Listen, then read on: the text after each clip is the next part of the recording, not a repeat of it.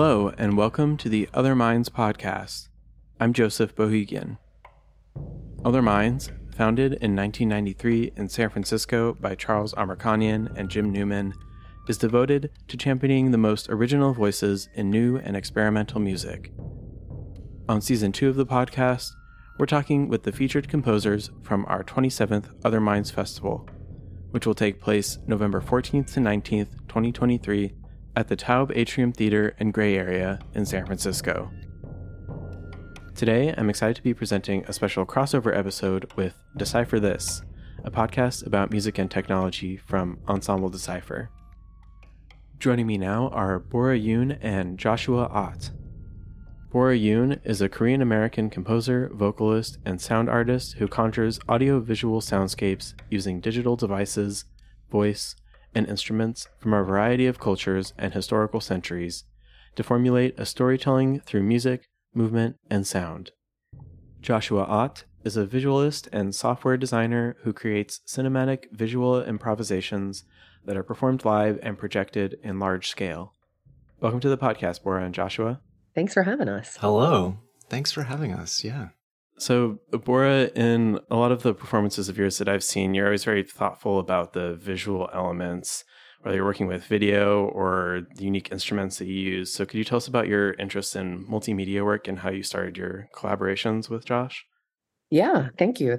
I guess when I compose music, I always envision it first or to me the visual element is very important uh, even from the conception. I usually have to kind of see the stage or see the piece in my mind before i start even making sounds about it or with it and Joshue Ott's visuals are just the most beautiful thing that I have ever seen. I met Josh in 2006 at Share, actually. It was a really wonderful audiovisual night in New York that was kind of at a dive bar, and everyone just could plug into the AV system. So people who had interesting sounds could plug in and play those, and people who had interesting visuals would plug in their VGA or HDMI at the time or whatever it was then.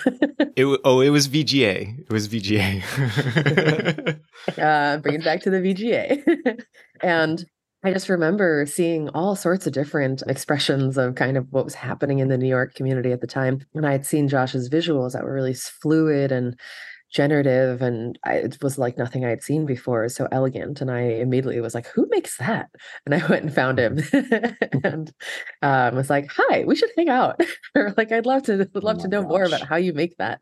And um, I think what's oh beautiful gosh. about where SuperDraw has gotten to now is that it's not just a visual component, it actually has become audiovisual, which is super exciting. And I'll let Josh talk about that. So whether, yeah. you know, it's multimedia, whether it's object oriented or whether it's costumes are even thought of in the kind of presentation, I think about the scale of a performance venue. I think about the scale or the thematic or kind of even historic aspects of maybe the venue that we're in. And if there's ways in which music and visuals can tap into this sense of where we are and place, how to make things more immersive, I guess. These are all aspects to me of how we take something that is normally proscenium based and perceived from a very presentational lens to then becoming much more circular and much more immersive. Because I think that's where the most exciting and the most um, memorable experiences of performance happen is when all the senses are activated and brought together to transport people essentially. And yeah, Josh, I'd love for you to speak about your beautiful program, super draw thank you. Thank you. Do you remember our first what was our first gig together? Was that the Stone? Think it was the Stone. It was John Zorn's venue in New York City. At yeah, the time, yeah, yeah. it was in Lower the East old one, the the small little black. Yeah, yeah, yeah. yeah the black box on the Avenue C. Yeah, with this super janky basement. the green room was like the basement, and it's all like dank and and musty and stuff. Oh yeah, I love that you remember seeing my stuff at Share, and that you mentioned Share at all that was such a wonderful you're right. I, me as a visualist i was i was born at share like as as a visualist. That phenomenon was so special because it really was this like anybody could just show up and do anything and there was this creative openness and freedom to play and try things and and fail. I didn't feel pressure to make something perfect. And so you know i i went there I think Morgan Packard was the one who dragged me there the first time, and it was just so inspiring to see everybody trying, trying things and failing, and sounding bad and not being afraid to do that and looking bad and not being afraid to do that and just just keep going and keep trying stuff and everybody had all these different controllers and stuff and so I was really inspired by that and I'll try to give like a really brief history. Superdraw started I was inspired by Share. I was working as a Flash developer and Adobe had just released new tools in Flash that allowed you to draw lines which believe it or not was a big deal. Like you could actually give points to the system and have it like make a little line there and control the thickness. And I had been experimenting with that and I decided I wanted to try something at Share and I showed up with a little test program that drew lines and started messing with it and I loved the way it wasn't really anything like anything I was seeing, but it had sort of a, an expressive quality to it. And so I started building on that. And so Superdraw was always a line drawing tool. And I think by the time Bora, by the time you saw it, it was probably a bit more advanced where I had different looks and things I could turn up and turn down. And I just became obsessed with making a visual instrument. And for me, that meant focusing on what I was hearing and interpreting it as an artist and making decisions about what I'm hearing and how that should look and doing that in the moment on the fly as an improviser. And I kept working on it and adding features. And I think it's been like 15, it's been a long time. It's been 15 or 16 years of, of development on this thing. And over the years, I've, I've done a million different variations of it and added everything, including the kitchen sink as features to it. And yeah, Bora mentioned it's now not just a visual instrument, it's an audio visual instrument. But the thing I want to say about working with Bora is that every collaborator that I have is special and working with Bora, like I can tell like from the first performance whether this is going to work out. And like I knew it that at the stone at that first thing I could tell like just the way Bora approaches sound and the way she's experimental and improvisatory, it just it fit really well and there was this kindred I don't know, feeling of of entwining in the moment and in the the thing that we were creating, which was becoming something bigger than the some of its parts. And I think when these things work, that's such a beautiful and desirable thing for me. And and it's what I dream of as a as an artist and improviser making a visual instrument is to make this thing that is like a giving the audience an, another viewpoint into what they're hearing, but also just like making something that's taking us into another world yeah, so now it makes sound. And Bora has been very gracious as a as a longtime collaborator to let me make squeaks and squawks and crazy sounding things along with her beautiful voice. And as even like some of my favorite things that I've done with Superdraw orally involve Bora's voice. She made me at EMPAC actually made me this just like on the crappy computer mic, just a I think it was like a 10 second sample of your voice going from a tone into a breath into a sh sound like a and that progression is such a fabulous i love that sample so much anyway it's interesting um, because you're using it in a granular way in that in that capacity right. and i think the thing that i love also is, is, the fact that i think in, in new music or when we go to concerts these days i think it's more and more expected in the 21st century that it is an audio visual experience that lighting is somehow involved that projections or sometimes I think about this in the classical or contemporary world, especially in the classical world. People think that they're done once they've got stand lights and they've got concert lights and, and that, that's it. And i'm like no no. Actually i think people more and more these days not just expect it but desire it. It creates an enormous dimension. Like to me josh's world that he brings is like it's a visualization of the emotional weather that i'm trying to paint a lot of times. And so when we make set lists together that's our overlap is like what is the mm-hmm. mood of this song and like what is the place of this song you know? This is a dark warm evening breeze that's threatening violent but calm in bangkok at 5 a.m go you know? So it's descriptors like that or like this is bright dawn it's a morning song and it's a spiral and it's 8 a.m right? Or something like that. To me, it's like it's a feeling. And Josh takes that feeling and runs with it and makes just the most beautiful, generative, expressive environments that I think they work in tandem so well for the audience member who perceives them synergistically then where the audio and the visual support one another and create as josh said kind of a, an environment that's larger than the sum of its parts and and taking people places you mentioned your recent performance at EMPAC, which is the Experimental Media and Performing Arts Center at Rensselaer Polytechnic Institute in New York. That space really seems like it provides a lot of opportunities for multimedia performance and spatialization of sounds. Yeah, the facility at EMPAC is just out of this world. It's state of the art, absolutely. Uh, created by Johannes Goebel, who founded ZKM in Switzerland and is just essentially acoustic royalty. It is the home of the high density wave field synthesis array. Wavefield synthesis has existed prior, but this is the version that is the most high density as in 256 channels or times however many arrays they have now an extraordinary number of of array boxes that they can assemble to create essentially to create 3D sound. It projects audio holograms within the space and kind of these vertical columns that are invisible and so they have a wavefield system which places sound in 3D, as well as an ambisonic system, which is in surround and multi-channel around you in an orb or in kind of a circular format. That's the one where you can sense it with your ears and your body senses as to where the sound is coming from directionally.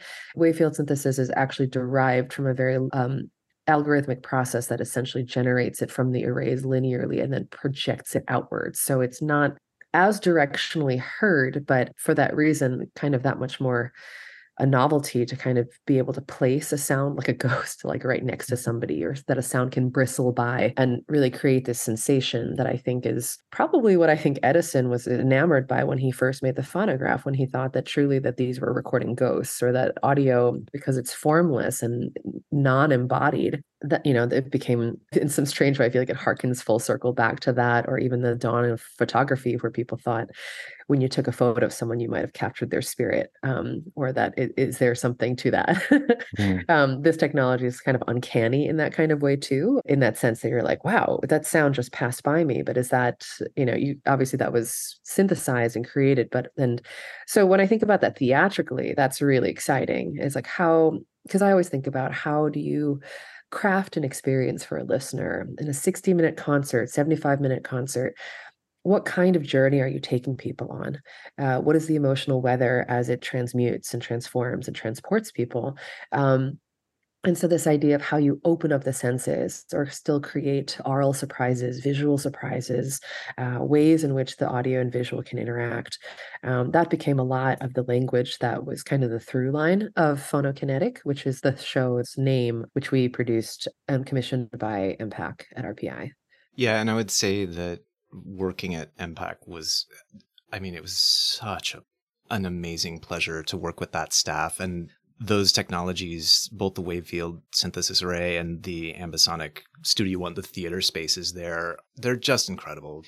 And that staff is so eager to try new things and so open to experimentation and like helping us see our creative vision through that I want to live there. I, w- I mean, I was joking about hanging a hammock like in the rafters above Studio One and just like joking, not joking, like actually living there, so that I can just like sneak in at midnight every night and like do more experimentation. But yeah, I'm completely in love with that space and that whole process. And they really supported Bora's vision and helped us like realize it in this in this absolutely incredible way that I don't know any other place that's like that in my experience.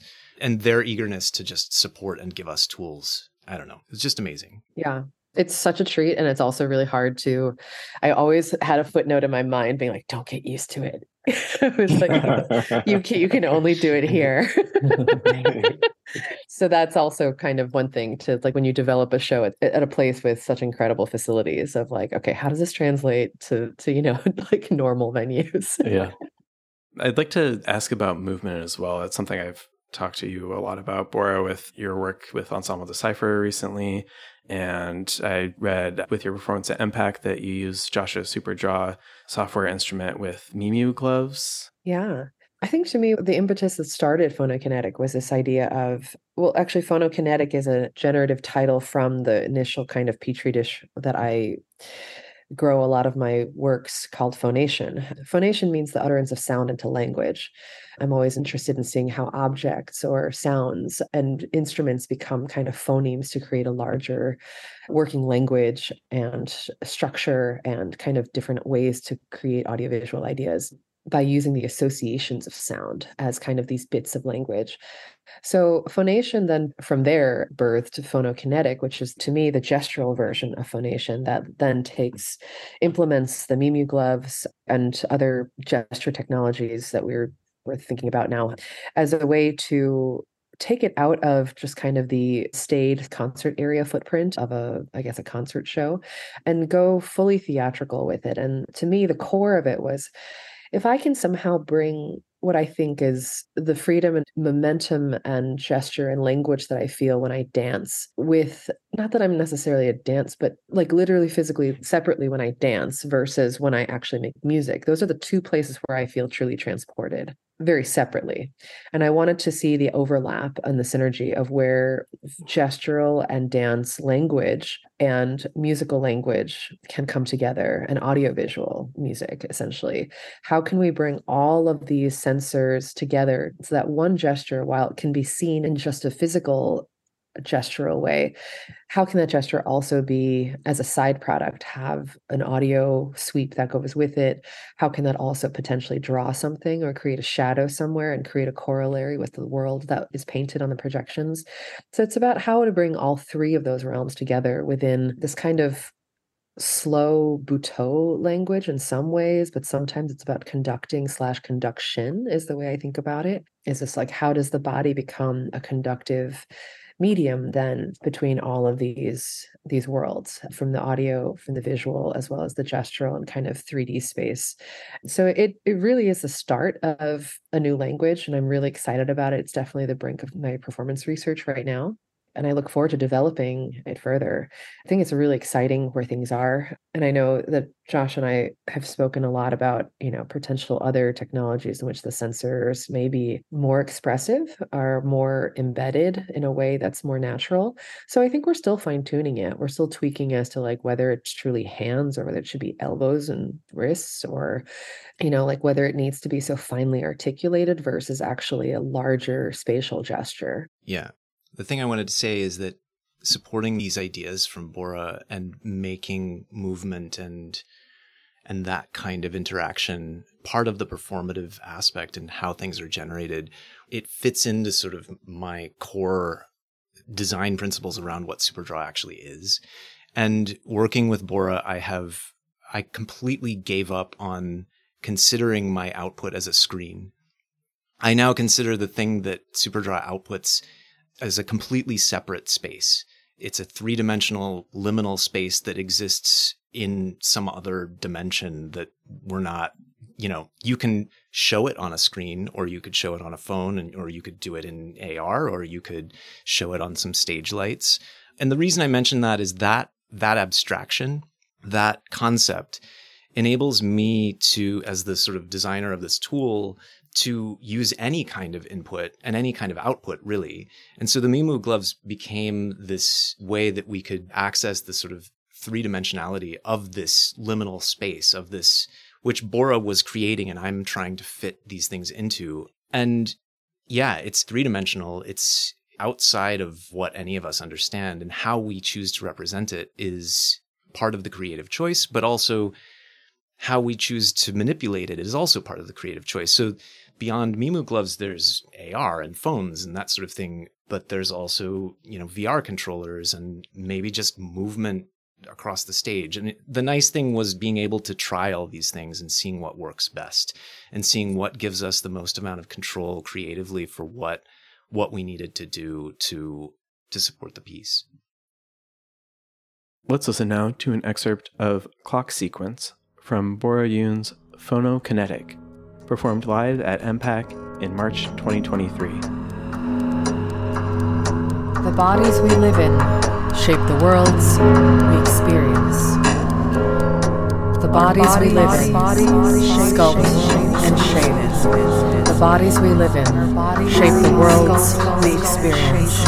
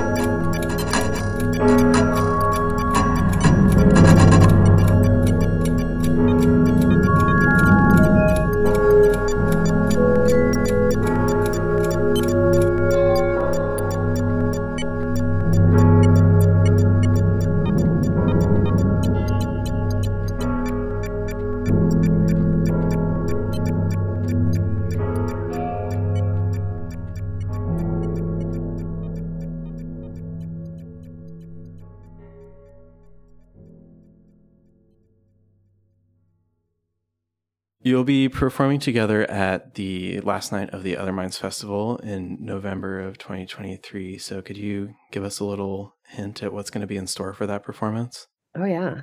I think what's exciting about having done Phonokinetic and having done Phonation with Josh for many years, it will be a kind of a hybrid featuring the audiovisual version of Superdraw in collaboration with the sonic world and gestural kind of sound object theater world that is my stage setup. So it will bring both of those elements together in a really immersive screen behind to create a just a an evening length uh, kind of arc of different environments and sounds and different kind of soundscapes in which we take people I call them kind of different soundscapes of different weather and different times of day and night. because that's kind of what they feel like.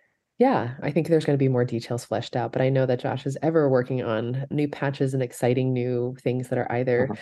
fluid and tonal, sometimes jittery and, and glitchy, beat oriented. So it's really exciting actually at this phase to be collaborating with Josh as a audiovisual collaborator. I've often collaborated with beatboxers or people who produce beats or things like that because I I specialize or with where I sing and my register I can take care of the high end really well and I can take care of the mids and kind of this like the tonal language of the world. And so the opposite complement of what I do would be kind of the low end and the beat architecture. And I, I'm excited that Superdraw is really developing into such a beast of an instrument and collaborating in that kind of capacity too where i mm-hmm. think it's going to be much more like an like an audio producer in some ways where like josh is laying down kind of the the groove and the beat or things like that and then the song starts from there and it'll evolve and so i think this is a new threshold for us and it's exciting.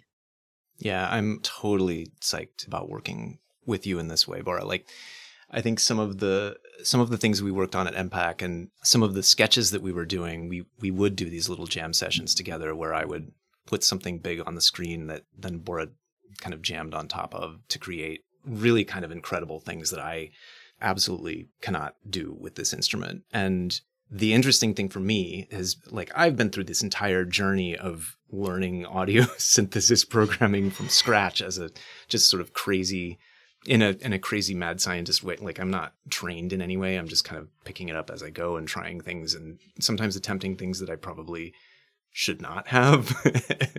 and sometimes those those work out well and sometimes they don't. But the really nice thing is is yeah, designing these things so that we can fit together and intertwine in this really amazing and beautiful way.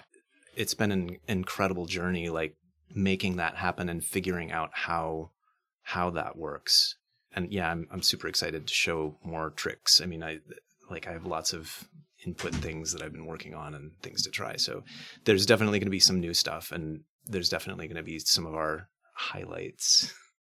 Bora, you're also writing a piece for Ensemble Decipher called Cat's Cradle, which turns a giant constellation of strings into an instrument that's manipulated by the performers, becoming a sort of large version of the string game that a lot of us played as children. So, could you tell us about the genesis of that piece and what people might be able to see when we premiere it in October? Yeah. Cat's Cradle is kind of an extension of the idea we were just speaking about of, of gesture, of how does gesture become attached to then interesting sensors or interesting uh, ways to be able to parse data uh, and turn that into sound in a very interesting way. I'm really excited about the world premiere of Cat's Cradle, which will happen this coming October, actually, just before Other Minds, then. Yeah, a few weeks before. Yeah, because it's a real departure, I think, from the work that I've been doing in terms of audiovisual multimedia work that's usually bound to a screen and to objects to then becoming just singular one concept but just scaling it out to an architectural level it's somewhat loosely inspired from Ellen Fullman and her long string instrument, or it's a very different string instrument, that one. And Ellen's long string instrument is a 50 foot string instrument that is uh, tuned in just intonation and bound to resonance boxes which essentially turns the room that you're in into the resonator. So it's kind of like a large inverted violin. So just in terms of structure, I suppose, um, influence an idea. But the way Cat's Cradle works is a very different string system because it's with these golf tethers. They are very well known and kind of iconic with the Princeton Laptop Orchestra, Plork, which is where I did my grad studies at Princeton and worked with Plork um, to kind of hatch this prototype I noticed from like my first year in Plork many, many, many years ago that the strings were kind of this interesting fluorescent pink color. And I always thought, hey, is that blacklight reactive? And it turns out it actually is. And this is how I usually in my work, it starts with a phenomenon. It's usually some kind of thing I notice, an interesting sound, an interesting feature, and then I just kind of lean into it and be like, what can we do with that? How can we judge that? What is that? There's something interesting there. And so the fluorescence was very interesting to me, being like, you know, that means that we could totally light this a really interesting way, not just pull these two strings out of a box in the ground and have an XYZ sensor, which is really cool. But I feel like it the gesture kind of stopped right there. And then we kind of it stunts a little bit at oh, here's my gesture to make the sensor do something, which instead of a gesture that's more dance oriented and the sensor happens to be responding to the dancer's gesture. So it definitely lives in that uncanny valley between is it dance or is it gesture or is it a sensor performance? So we essentially Cat's Cradle has six of these boxes, five in an arc and one in the back, which then get pulled up in their fluorescent strings, carried on by the fluorescent strings of the same color to a singular point up on top. And so when you walk into the venue, you're just going to see this glowing orange pink structure, which then the six players and performers of Ensemble Decipher slowly start to activate with kind of oscillating gestures, move pushing the strings out and in, making the structure kind of breathe or becoming kind of an anthropomorphic structure that seems to have a life or seems to have a, a breathing and homeostasis kind of relationship with space. And as each performer then creates shapes in opposition or twists and turns. The sensors are then connected to a large intricate max patch which is enabled through FluComa, which is fluid corpus manipulation, to be able to train the uh, train the gestures, train the positions to be able to generate different oscillations of sound, bring off different harmonics uh, found in the spectral field of that particular pitch. So it changes the timbre and the quality, and sometimes even the rhythmic quality of the sounds. Visually, what do you see? Uh, you see a really fascinating kinetic sculpture that essentially then gets manipulated over time to create these really fantastical geometric shapes that are symmetrical and two performers come down to the front and then proceed to play Cat's Cradle verbatim, the children's game with the long string, which is with the same day glow string. And these X's and triangles and geometric shapes that are made within the hands of Cat's Cradle then are echoed in the kinetic structure behind. So it becomes kind of this Michel Gondry logic of cause and effect as to whether these two performers are actually attenuating the strings behind or whether the theatrical mind from the audience's perspective puts these two images together to see them as cause and effect which is kind of the sleight of hand or trick of the eye that we're doing as a, from like a theater directorial standpoint so it's really like nothing I've done before. Sometimes I don't quite know what to call it.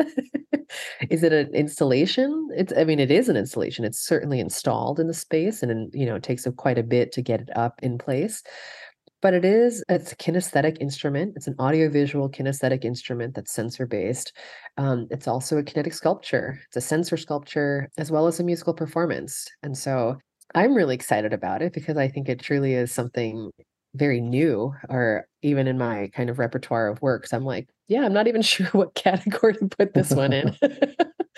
But you know it, it truly was born out of first of all, just like the unique skill set that Ensemble Decipher has as six very adventurous and very innovative performers who all work within the audio, visual, and multimedia fields using sensors with Mari Kimura's music sensor, with laptops, with spatial speakers. So this is just such a, a wonderful collaboration synergy to bring together six like-minded people who do specifically work in the crux of, of a very exciting and innovative field that is still kind of I, I, see it as like the cauldron from which all new innovation and like multimedia things happen is at the edges. But when you push something to the, f- the edge of its field and where they touch on each other, I feel like that's where you get really interesting uh, manifestations of, of, of interdisciplinary things. And I'm just so grateful that Ensemble Decipher is game, is keen, and is is really just like the perfect ensemble to set this for. And we are very grateful for the support of Harvard Music and the Fromm Foundation uh, and the Barlow Endowment with Brigham Young University, who has helped make this a possibility and make make this possible. So yeah, it's a how do you feel about it, Joe? You're in the piece. uh, yeah, I mean, we're very excited to be able to do things that are interesting to look at and to be able to move around. When we started out, we were typing on our laptops in the dark and nobody knew what we were doing. The kind of like maybe they're checking their email kind of piece. So we're very excited to be moving around and interacting with each other in physical space. So that's why we were super excited to be working with you on this piece. Yeah, it kind of turns you guys into like six different players. I know you guys have collaborated before too, but in a way, it's actually like a I don't want to say synchronized swimming, but like it's, it's like it kind of is like synchronized swimming that it's like synchronized something. um, but yeah, we're like all six of you are agents of of a lot and so everyone has a very very astute understanding of kind of how this looks like from afar because it's all in symmetry and I'm glad that you brought up that point about you know tapping on the laptops and things like that because even in my time at Plork that was actually how I first started working with Jeff Snyder and Plork. I remember he actually brought me on to be like, hey, could you think about the visual aspect of Plork? Because because I understand that in, in a group like that, like it is 95% coding power, right? And like it is all coding and technical execution and literally time just runs out. People don't think about how it looks at the end of the day. And so he was like could you just be the visual eye on this? And so i started to help and not that i'm a theater director but it was just more like i love multimedia weird stuff and like and i do think it's sad when it starts to go into this valley where no one knows what you're doing on stage or no one knows what is exactly happening. And so it's like yeah i'm sure just with lighting you can focus things and also like where people should look. Maybe this chair should be in a profile that show off the brain sensors or maybe we should put bits of glow tape on the brain sensor bits so that people see that there's something on their heads right? Instead of just guessing that there is something. So it's small things like that where it's like i guess i bring kind of this old school theater background into my audiovisual work just because it's just so just as we started this podcast like i i do think of things visually from the get-go and to me it's what makes something memorable. I think that's something i always strive for is always like you know people might not remember the title of your piece they might not remember like what song that was but they'll be like the song with the harmonics or the song with the slapping of the guitar like they'll remember something very the thing that's memorable is what's going to stick with them maybe not necessarily the exact title or how to look it back up again on spotify.